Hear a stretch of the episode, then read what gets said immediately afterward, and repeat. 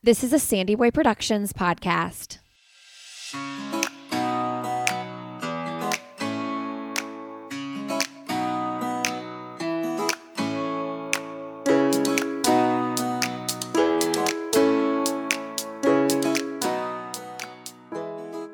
Hey, everybody. Welcome to Why Is Everyone Yelling with Lindsey Hein. I am your host, Lindsey. Thank you so much for joining us today. Today on the podcast, my guest is Emily Tisch Sussman, who is the creator and host of the award winning podcast. I love getting to interview other podcasters. Her podcast is called She Pivots, a Tony nominated producer. She's also a Marie Claire contributor and Democratic political strategist and mother of three. She has a passion for amplifying women's voices and shares stories of those who have successfully pivoted in their personal and professional lives, which is what she did after leaving her very fast paced job as the VP of campaigns at the largest Democratic think tank in Washington, D.C., when she became a mother. A huge life shift for her, and she talks about that transition and what it was like. And we talk about how you can view motherhood differently than other people, and it's still a really beautiful thing.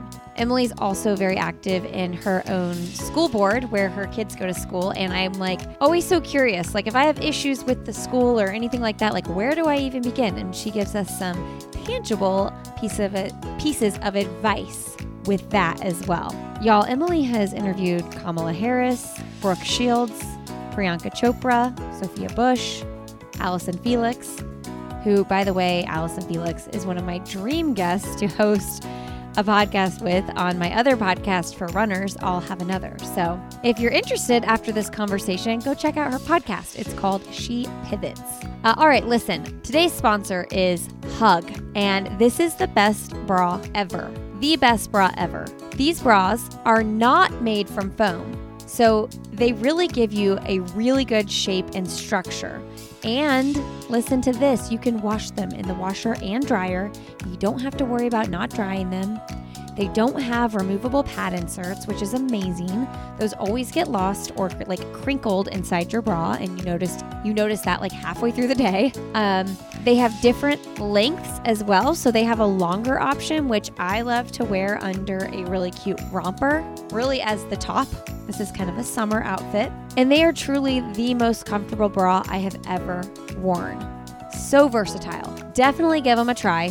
This is a small woman owned business, and Jennifer, who is the co founder and designer at Huug, she has been in the bra industry for over 20 years, so she knows what she's doing. Uh, go check it out. It's H U U G, huug.co. That's hug with two U's. And you can use the code Lindsey, L I N D S E Y 1 5 for $15 off your purchase of $110 or more. And that's for first time shoppers. I love the Got Your Back racer bra because it's a little bit longer. You can kind of wear it as like a mini top under a romper. And they have it in five different colorways. It is so cute. I actually have the lilac and the black and the white. Love them so much. Go to huug.co and use the code Lindsey, L I N D S E Y 1 5 for $15 off. That's H U U G. All right, friends, if you enjoy the podcast, leave us a quick rating and review so others can find us and share it with your friends on social media. Thanks for being here and enjoy my conversation with Emily Tisch Sussman.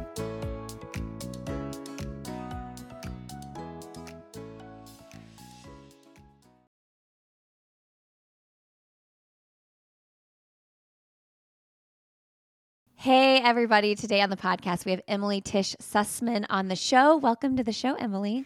Thank you. Thanks for having me. Yeah, I'm really excited to have you on and get to know your story a little bit more. You are a woman of many interests and you do a lot. So I listened to your podcast, She Pivots, this morning. Love it. Oh, I'm so happy. I'm, which episode did you listen to? I, I did Bobbi Brown and then um, I started Allyson Felix as well. Oh, two very on brand good ones. Two Yes. really good ones. I mean, I'm I Allyson Felix has been a lifelong um, guest that I've wanted to have on since I started my other podcast for runners. So when I saw that, I was like, oh, I have to listen to this one. You're like, yes, yes, yes. She well, she was great. Bobbi Brown was a funny one. We did her in person, and she's very to the point. Like she's very Yes. direct. And my three young, my kids are seven, five, and three, and they were like, well, if you're doing a podcast, we're coming. I was like, okay, my kids are like pretty well behaved. I think I think they can handle it. So they took their tiny little they have tiny little beach chairs and they brought them and they put them all in the front row. And Bobbi looked out and she was like, Wait, are your kids staying? I was like, Yeah, yeah, yeah. They'll, they'll be fine. They'll be fine. And she was like, she rolled her eyes, like, no way. And then as soon as I went up on stage to introduce her, my three year old ran on stage to grab my leg, ran off, and then fell off the stage and so starts crying hysterically as Bobbi Brown is entering. And I was like, oh my God. And then I looked at my husband and I was like, take her out, take her out. And he's like, oh, she doesn't want to go. I was like, well, I'm on stage. Like, I don't know. Like, I, I this is definitely a you. I got to tell you. oh my gosh, this is hysterical because that is so like my life. But when I looked at your podcast and listened to a few episodes and whatnot, I'm like, oh, this is so professionally done. Like, I would have never guessed in a million years that you had a child run onto stage during that recording. Oh, well, I really appreciate that. I mean, that's been a big a big goal to try to make it. You know, I started doing it a, I think a, a couple of years ago. I started doing podcasting in general Yeah. in 2018 and especially when I launched this show. I thought um, it, it had to be really highly polished and like highly produced. I think also mm-hmm. because I came from such a professional career in political strategy and as a lawyer, like everything had to be you know, you had to come correct. Like everything had to be like really polished and buttoned up. And so if I felt like if it felt real enough to me to be a mm-hmm. replacement for that, then it had to be really really high quality, like professional looking. And, and I actually think the trend in podcasts has gone in a different direction. It's more like this, like it's more conversational, but you know, I, I, I it's a it's a mental hurdle I can't get over. I think there's, I think it's gone in both directions though, honestly, because those highly produced shows, like NPR ish shows, are very desirable as well as shows like this. I, I will say, because I started podcasting in 2016, like the bar then was so much lower than it was, even if you started in like 2018, because the resources were all there and there were a gazillion podcasts people had to choose from. So, like, why am I going to choose a show with, you know, not great audio and not great content? Because there's so many other choices. So, um, yeah, I think that there's a certain type of listener that likes those shows. Like you come in and you explain things. Like I loved that you were like, let me give you some context here, popping in mid interview. Like that's so good. Oh, good. Well, I hope so. I hope people like it. Part, something we've tended to more towards as we the show's evolved and we've gotten into more episodes and more seasons um, is giving a little more context for explaining why I booked guests because I'm very intentional about why I book them and a lot of thought is put into it specifically around making sure that to show a diversity about why people change their lives. So, just to give a little context here, the premise of the show, She Pivots, is it, it came out of the fact that I had a 15 year career in political strategy and I was doing very well in it. But then I had three kids in three years, and that will really throw you for a loop in any career. Um, and I just couldn't do my job. Like I like I physically couldn't do it anymore. It was a 24/7 like always on and the news cycle was pu- pulling up, you know, faster and faster. And and without my career, I didn't know who I was. Like I just totally lost my identity. Mm. And so I really I really needed advice. And most of what was out in like the parenting work kind of world it didn't really resonate with me. Like it was about like work life balance. And that implied to me that I would was consciously deciding to leave my career and spend more time with my kids. And that didn't resonate. I was like, but I'm mm. actually super resentful. And I don't connect with mm. babies. And there's 3 of them. And who am I even if I don't have this like professional stuff that I grinded for? And so I I wanted to put it out thinking that like maybe other people feel that way, but also like I really needed advice. And I didn't want to just have on people that whose careers had been derail, derailed by having kids. Mm-hmm. Because like I, st- I I don't know. Like I think I needed to know that there was something even worse that could happen to someone Yeah. as terrible as that sounds but the way that that's, I was like, oh, this feels terrible. But like, could it, could it, could it be worse? Um, but what that feeling turned into for me is making sure that we had a huge diversity of what I call like the intervening life event, like the thing that happens that changes your perspective. And so now we're super intentional. We have almost no one on the show whose story is similar to mine where it's like you know having kids like because that's my story. So you know we have people on who um you know the ones you mentioned like bobbi sold her business and sold her name and her identity and had to redefine success after that with a smaller business. In allyson felix's case it was having kids but you know, her profession was quite different from mine. Like her profession, and yes. she ended up blowing up the industry with it. But we have on, you know, the woman who owns the largest crime scene cleanup business in the country, someone who escaped a cult, women who've come out as trans. Like it's a huge variety of reasons that somebody changes their perspective. Um, and so that became like a really important point to me. I love it. I started the crime scene one, and then I thought when I read the the um, description, I thought it was someone who started like um, a house cleaning service. and I was like, oh, maybe I could start a house cleaning service because I'm just like, I'm an Enneagram seven. Like, oh, maybe I could do that. Maybe. And then I saw, and then I started listening. And I was like, oh, I don't want to listen about crime scenes right now. but it sounds like a really cool, like crazy idea that she had that really worked. Yeah, I mean, she in some ways like the example exactly of what we're trying to demonstrate. Like it's everything that you have done and have built to mm. that leads you to the success. Like it's not in spite it's not in spite of the fact that you did this mm-hmm. other thing. It's because of it. I mean, in her case, she was a police officer. She was an undercover yeah. narcotics officer and she was a police officer and she went to a murder scene and the mother of the murder victim asked when the police were going to come back and clean up the crime. Mm. And she was like, "Well, we don't." Heartbreaking. She's like, "We don't do that. In fact, I, I don't know who does that." And so she went and she built it herself, and she built it into the largest business crime scene cleanup business who in the pay, country. Who pays for that though? Mostly the insurance is from my okay. understanding with her is that she has okay. a lot of contracts with buildings, um, and and they pay her. Okay, got it. She's a lot of work in Florida. She told me a lot of ODs. Oh yeah. Oh my gosh. I I cannot stop talking about this book. But have you read Demon Copperhead? I cannot believe you have time to read. well, I spend too much time reading, my husband would say. he's like he's like your morning time with the reading, it goes on too long. Mm. Um, like this morning I got I'll, I get up at like 5 and I'll read for like 45 minutes and then I'll go work out. Like yep. and then I got, I got home from the gym at like 7:45 this morning cuz my kids don't go to school till 9. Oh, yeah, that um, does help. Yeah, and my husband's home you know, he works from home. So, and they're bigger now. My youngest is five. My oldest is 11. Um, so anyway, I read a lot in the mornings and then I'm the kind, I'm the person that always has a, my book with me. You know oh, what I oh, mean? yeah, that's so good. So if I can grab 10 minutes in the car or whatever, I will try to do the book instead of the phone kind of, yeah, thing. Ugh, I really respect that. I, I strive for that. That it's hard. I don't always do it.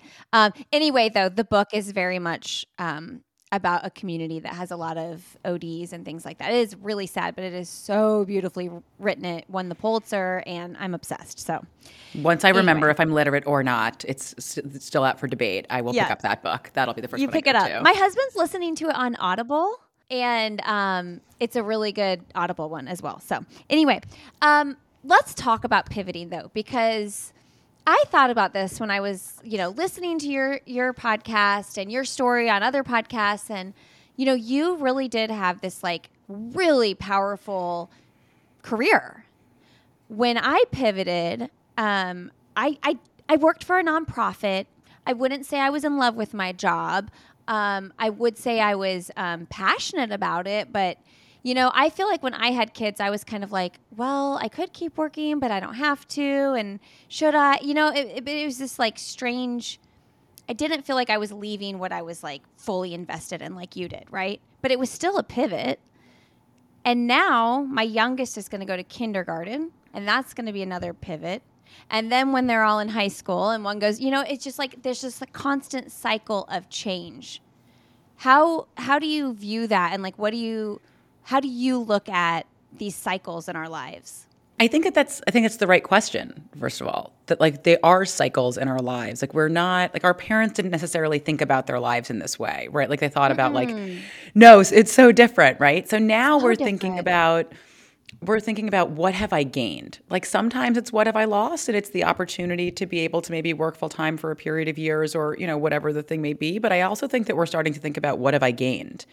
And mm. I, I love in the last few years there's been this movement around, you know, LinkedIn had this big like, you know, put motherhood on the resume. Like I think that's incredibly important. Yes. What have I gained? I've gained management skills. What have I gained? I've gained multitasking. I've gained empathy. I've gained patience. I've gained a new network. Like all of these things are things that we gain as we move through these different cycles. And so if we start to think about it that way, you know, I've, I've put together sort of like a then we can we can build and we can build ourselves into something that is right for the next moment. Like maybe it wasn't right in the past, maybe it's bigger, maybe it's smaller, but it feels more fulfilling in this mm. moment because it's a match to the amount of bandwidth that you have right now, to the amount of time you have right now. You know, you just referenced like when your last kid will go off to school full time. That is a game changer. This is the first year I've mm. had it. My three year old's in school full time. Oh, is now. your youngest? Oh, oh, like he goes to like a preschool and then goes all day or whatever. Yeah, and in fact, two weeks ago, I just switched her to this the preschool that's at the same kid, the school that my kids are at. My my oh. other two, oh. they're all in one elementary school. Like I feel like I like I have a new lease on life. It's amazing. I have one. I have one schedule. Yeah. I have one pickup and drop off time one set of holiday gift instructions, which, by the way, mm. nearly killed me this year. I'm the worst. I, I am so grateful for the class moms that that put all that together. But I'm like, it is actually easier for me if I just do my own gift for the teachers. And I'm just like, here's your gift card. And I, you know what I mean? I don't know. I just, cause then I don't have to track all the communication. And I was just thinking about that actually after I dropped off my, my five year old who's in pre K. I was like, I'm the worst class parent like participating and and I think people think I'm I wouldn't be because I'm um like a part-time working from home mom situation here. But I I cannot swing it. So thank you. But you know what? Like you uh, seriously. No, real. I'm like send me your Venmo please. Like seriously, thank you. Yeah. I, I've recently had that revelation too. But you know what? Like you bring the skills that you bring.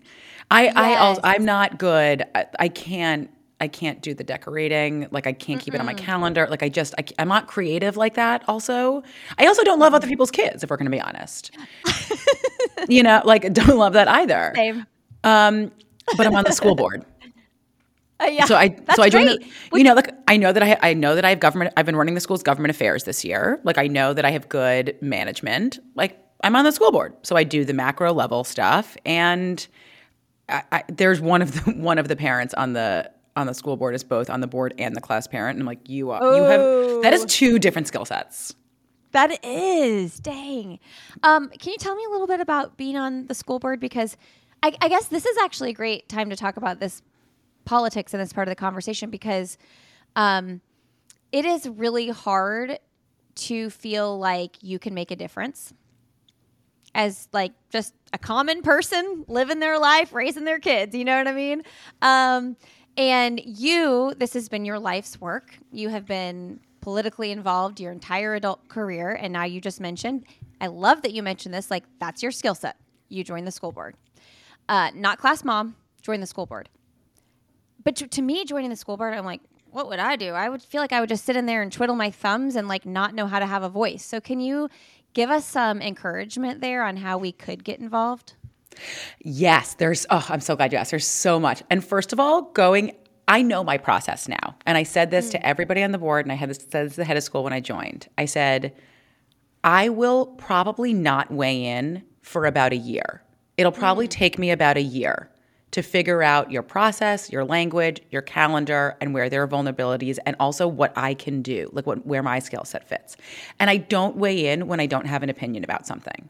So if they ask me about something that you know, like my kids are so young, like I really don't know about the upper school. You know, like if they ask me a question about that, I'm like, right, I, I, I don't have an opinion here, and so I'm not going to weigh in. I don't just like make it up just to have something to say, just to sound like you know what you're talking about. Yeah, yeah, like I don't weigh in if I don't if I don't know about it. And we got to about a year, and it, it, it happened really on the calendar than I thought it would. And I was like, okay, well, now I do have an opinion.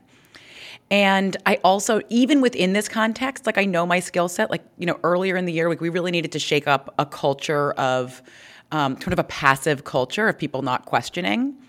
Mm. And I threw a giant bomb into the the the culture and this and the because I don't care about that. Like that is not something I feel self.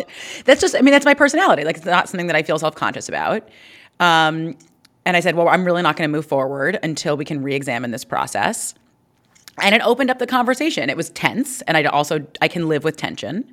You can. Um, yeah, that's okay for me. I can live with awkwardness, and I can live, but like that's my personality.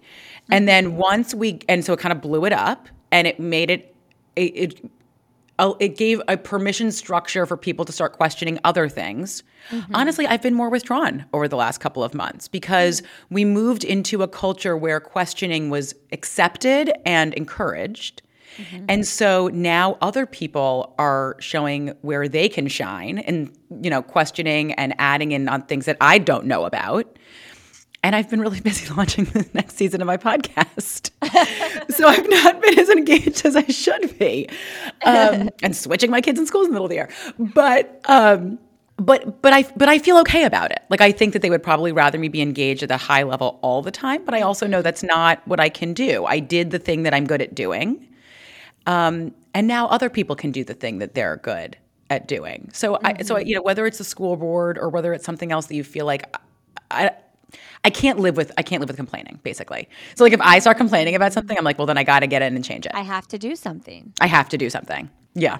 Yeah, I think I love that you said that though. Like if I'm going to complain about something, I'm going to do something about it because that really gives you a mindset shift. Like, okay, well if I'm not going to do anything about it, I'm going to stop wasting my energy talking about it. And other people's nobody wants to hear you complain all the time.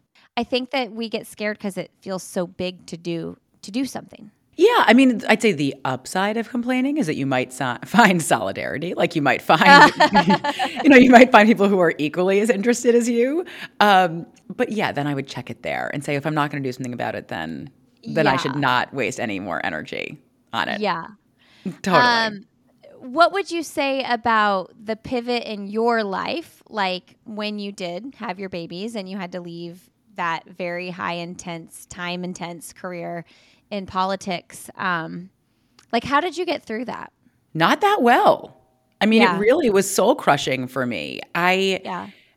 every, like, my whole identity was tied up in being very good at politics. And I was willing to sacrifice a lot to be really good to be really good at politics. Like, you know, I would physically push the limits, I would mentally push the limits. I moved. Um, you know, I lost personal connections just sort of by attrition, like by mm-hmm. moving and and not maintaining connections. My first date with my husband almost didn't move forward because he brought a friend who was super argumentative and got into a fight with me about the issue I'd just been working on, and I almost walked out. But I stayed, and we ended up married and having three kids. Oh. Um, but you know, I'd really put a lot into it, and so to have that loss, and again, it wasn't like I was losing my career for something that felt worth it.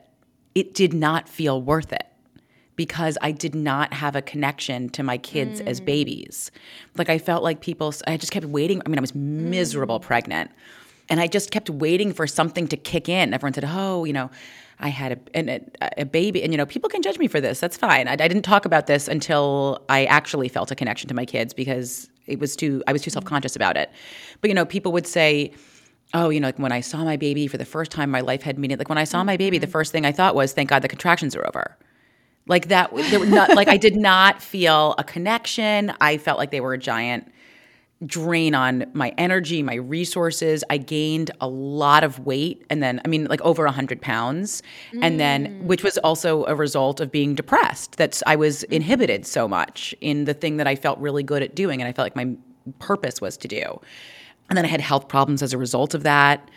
So, you know, it, it there like there was nothing for me to hold on to basically like it wasn't like i had like this life preserver of like well this is so fun like nothing about it was good um I the the real the real kicker is that I had started this political podcast for exactly the people you're talking about in 20 in 2018 and 2019. It was well, how do I make sense of this? Like the thing that had actually frustrated me working in politics is that so I worked in federal politics. I lived in Washington, which means like for the whole country. And everyone's so smart and everyone's mm. so heady. There's the thing that is valued in Washington and federal politics is being smart and having access to power and having and you know being able to like talk about like really smart things. The thing that's not valued is being able to make the information accessible Which because- we need. which is what we need and that was always a real point of frustration for me so that was the that was the thesis of the political podcast that i did in 2019 and 2020 um, and my show was doing okay. I mean you know, i was like up against crooked media you know like i wasn't like blowing it out of the park but i got an interview with hillary clinton. And it took me all nine months of my pregnancy to be able to schedule this. They canceled it schedule it canceled it. Okay. I am nine and a half months pregnant. I am interviewing hillary clinton. The Friday before the Iowa caucus is going to be on Monday, the Democratic caucus. And in case anyone can remember 2020, I'm sure nobody can because it was felt like so many years ago. But but it's a crowded Democratic field and Hillary Clinton says on my podcast, I don't think Bernie Sanders did enough to bring Democrats along in 2016 when he ran against me and that hurt me. And I was like, "Oh, I hmm. think we have some news here. I think she just made some news." I break this I break this interview in the New York Times. It ends up leading the news cycle all weekend going into the Iowa caucus and I was like, "You know what? I did it." Like I wasn't sure if I could make it as a political podcaster, and I fucking did it. Like I did the thing. And I had a baby 2 weeks later. And Oh my gosh. was editing episodes like while I was bringing the baby home and I was like so afraid because you know I live at the intersection of politics and media where if you're if you're mm-hmm. out you're dead like nobody thinks about you if you're not relevant. So I was nervous about going on maternity leave with my third third kid anyway and I was like you know what like I did the thing I will stay relevant because this was so good. And then COVID hit Uh huh. and I lost it all. It didn't matter what I had done up to that point because I couldn't stay with current information. I had no bandwidth. I had three kids that were crying all day long because they were thinking, what happened to my life? Like, all I can do is tantrum and cry because I'm scared, mm-hmm. which I can now see in retrospect, but at the time was just really frustrated. And I just felt so ill equipped for it. Like, I didn't, I didn't have any, like, you know, everyone was like, Instagramming all their crafts. They were like, I don't cook anything. I don't make anything. Like I have no crap. Like my kids would jump in puddles twice a day. That is what we did twice a day. Mm-hmm. We did a mm-hmm. bird burial one day. That was a big activity. We found a dead bird. Um, but I felt like I worked so hard for this and it's gone. And you know, I actually even had sort of a resurgence of it recently that one of my close friends um, came to me over the summer and asked if I wanted to launch a Moms Demand Action chapter where we lived. We didn't have one. We live in a swing congressional district. And I was like, yeah, it sounds good. And the more we started getting into planning, the harder it became for me. Because I used to, I mm-hmm. worked on gun policy for like 10 years. I ran the only campaign that defeated the NRA for like a decade.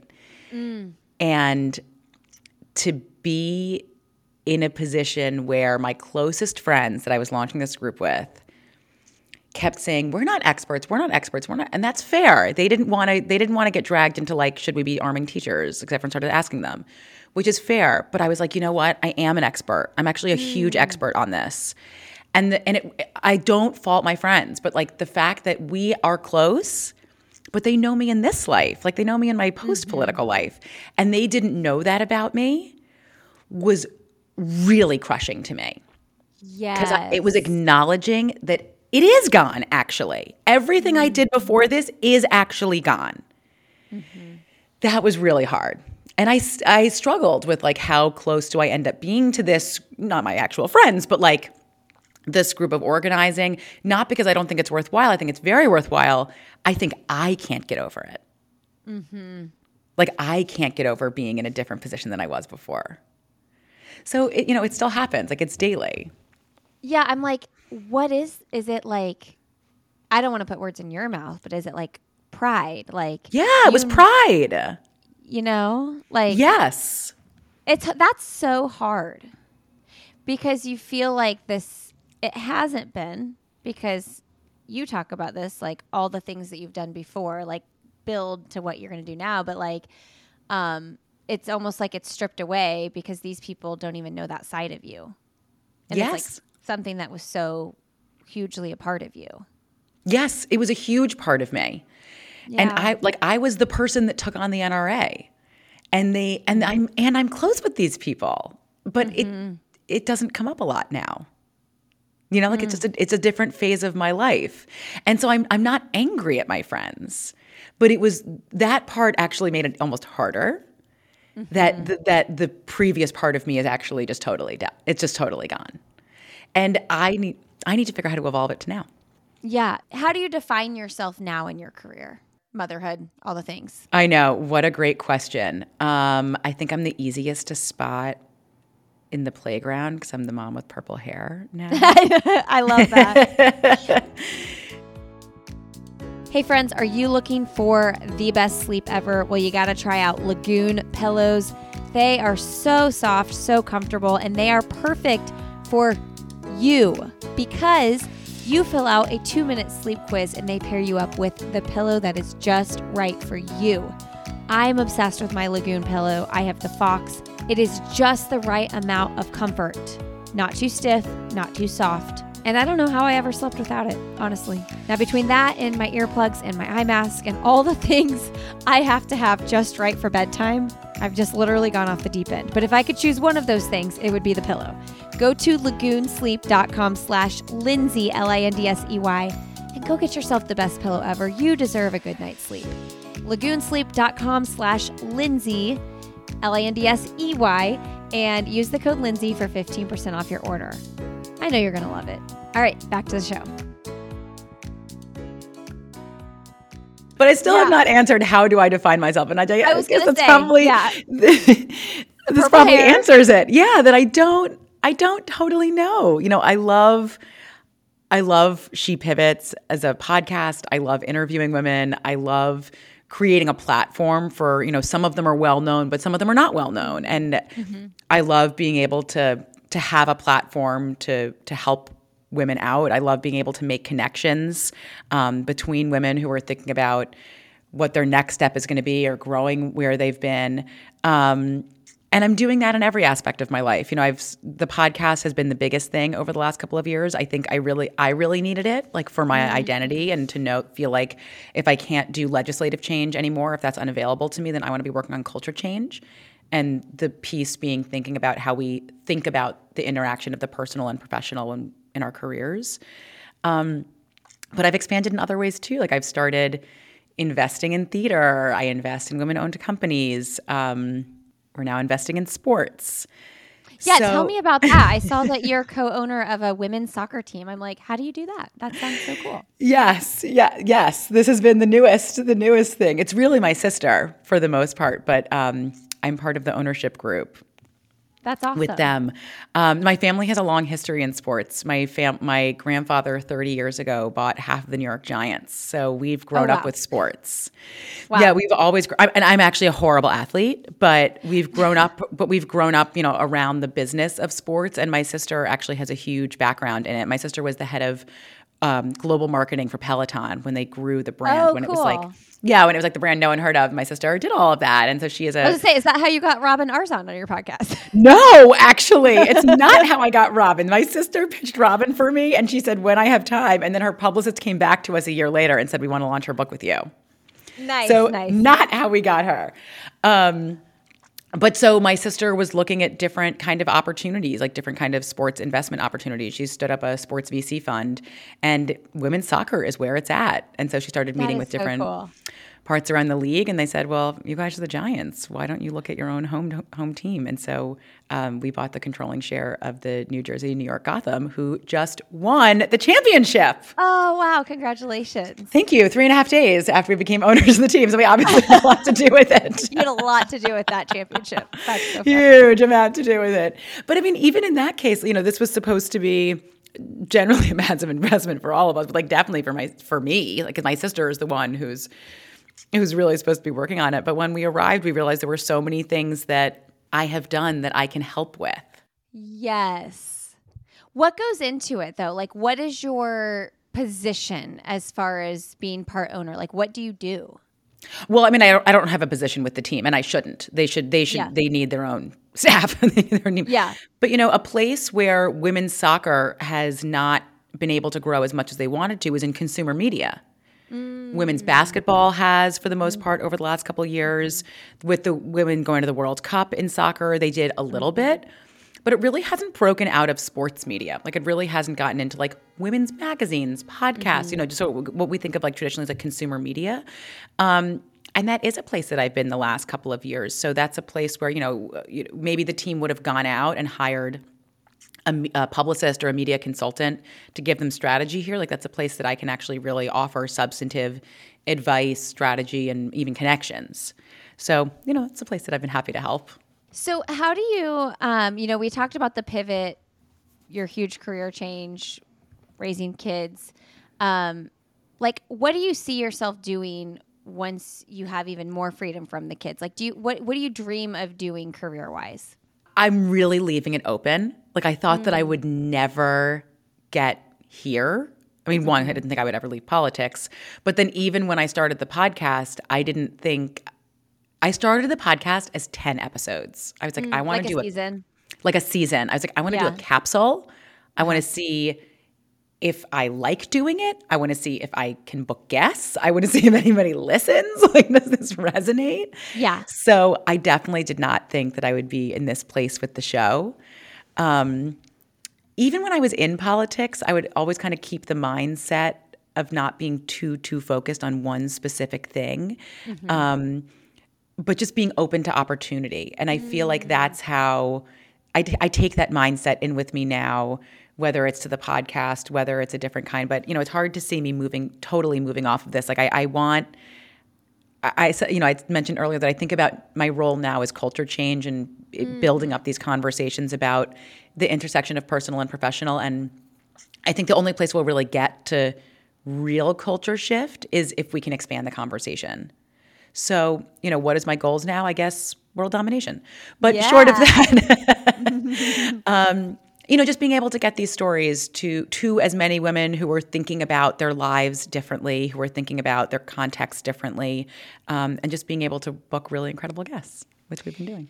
Yeah, I just like I think about this a lot with motherhood and, and work because I have big dreams for my podcast and things like that as well. And it's like I can't tell you how many times I've been like sitting in a dirty kitchen, like cleaning up, thinking like, what have I given up pursuing for this? You know, um, because I very well could have been like, we're going to put the kids in full time childcare, and like I'm going to go head down hardcore at this.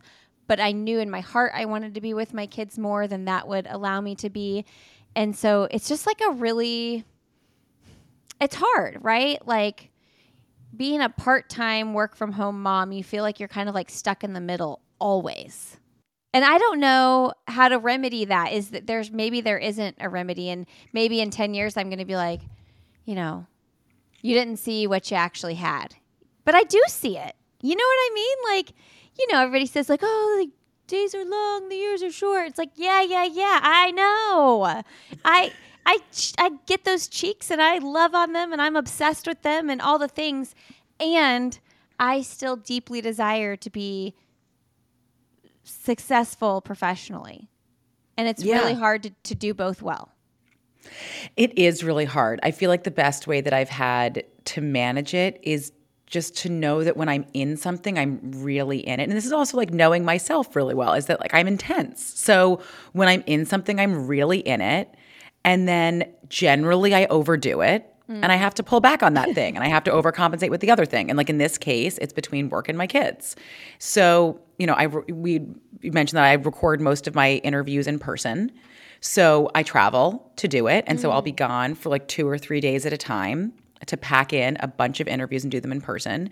That's and so my smart. kids start and my kids start to panic like they start mm-hmm. to freak out a little mm-hmm. um, and so when i go when i go home at the end of it i generally don't leave work there or if i do i say i have to be able to get to it you know monday when they're back in school. Mm-hmm. mm-hmm. but i try to give myself those a, a, little bit of barriers. And by the way when i travel i barely talk to my kids. I don't call them i don't facetime them. Mm-hmm. um, i'm not there. And i and and my husband is in charge and there's mm-hmm. childcare and that is fine. Like they do not need me. Right. So it does that those boundaries really have allowed me to for me, that's a much better model. Like to be in the thing that I'm in.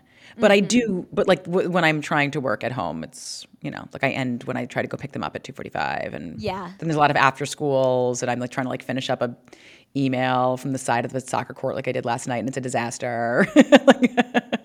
I know. Um, the last thing I want to cover with you though is is it WeSuite? yeah, Women helping other women advance in their careers. I love that. Like, tell me more. Yeah, so it's an executive network that I belong to of female executives from all different kind of, um, you know, all different industries. They're very accomplished. Um, and it's great. And everybody really comes with an attitude of helping one another. So people multiple times a day will put out, I need this kind of contractor. I need this kind of opportunity. I need this kind of introduction. Um, or people will say, I have this coming up. Can you guys help promote it? And it, people really do help one another. It's wonderful. Oh, that's so good. Um, have you heard mother- of Motherhood Untitled? Oh yeah, I've had her on. Neha Oh, Rush. oh yeah. Yeah. Yeah, she's a friend of mine. I just like just started following her recently. I don't even know how I didn't know about her until now, but um, I feel like her messaging is very similar to what we've been talking about today. Yeah, yeah. We we so Neha is a friend of mine. We have an Okay. episode actually on last season. You can listen to us talk through it. Uh, Yeah, I will. recorded. Um, we came to it. So we talk about this a lot. That and she and I talk all the time. That we feel like we're coming at this same place, like the same feeling and the same evolution, and we're coming at it from two different perspectives. She's coming from the personal perspective about what this means to you, and I'm coming at it from the professional perspective, like what this means to your career. And they're very complimentary. Yes. So it's actually yes. Well, so it's in this um, like rising tides kind of kind of idea that like we're actually not competitive. We're actually very Yes. complementary. That is so true because um, I get a little self conscious sometimes because if I'm talking to other moms and they say, oh, well, we both work full time, I'm like, oh, well, you know, like uh, my work is not important because it's part time or something. But I put that on myself. Like them saying that doesn't mean that they're like looking down on what I'm doing. I get this like self conscious feeling like, oh, well, they think I just have all the free time in the world, you know?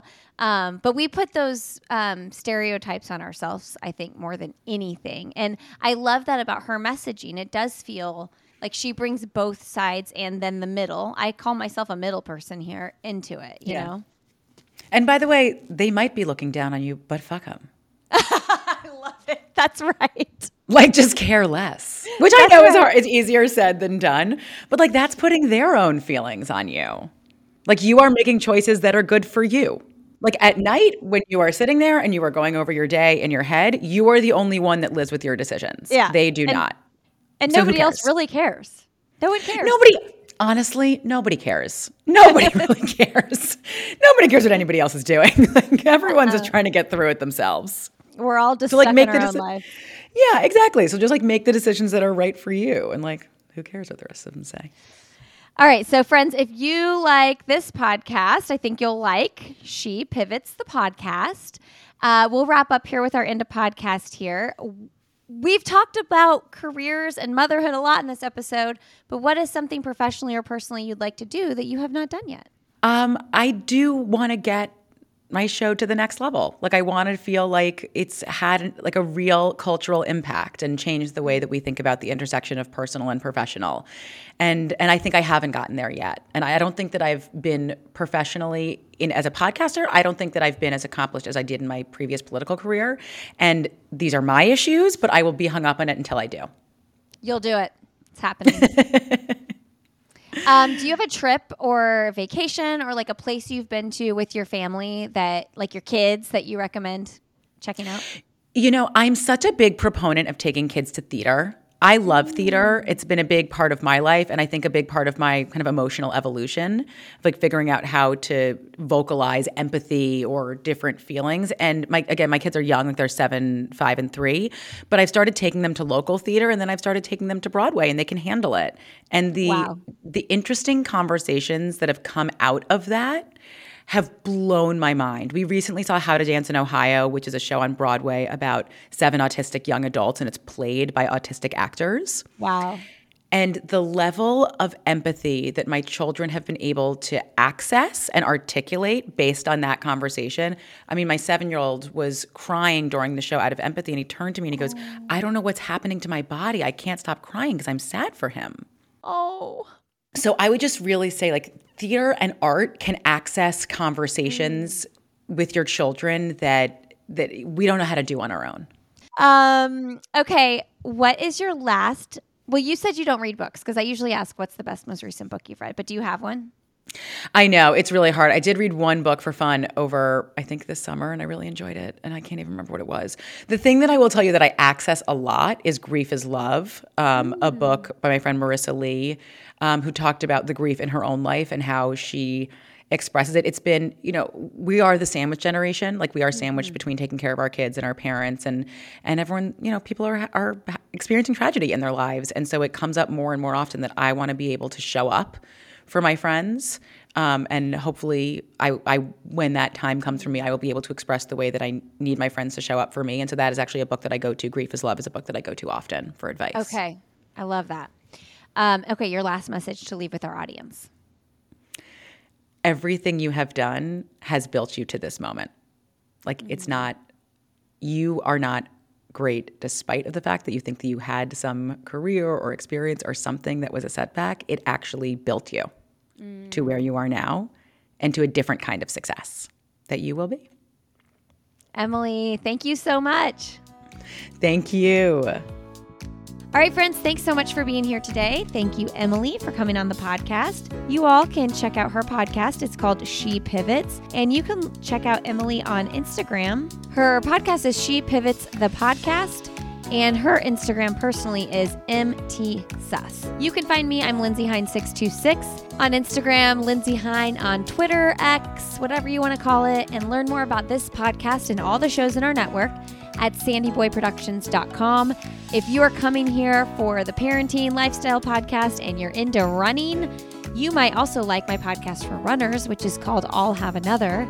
I've been having a lot of fun interviewing athletes from the Olympic Trials Marathon this past weekend. That has been fun to get those episodes out.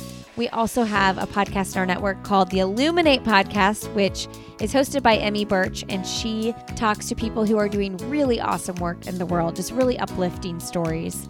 Again, you can find all of that at sandyboyproductions.com, and my personal website is lindseyhein.com. Go get yourself the best bra ever. Huug.co, H U U G.co. Use the code Lindsey15 for $15 off. And of course, you want to get the best sleep ever. Lagoonsleep.com slash Lindsey. Use the code Lindsey for 15% off your order. Thanks for being here. Thanks for supporting the podcast. And we will see you next week on Why Is Everyone Yelling?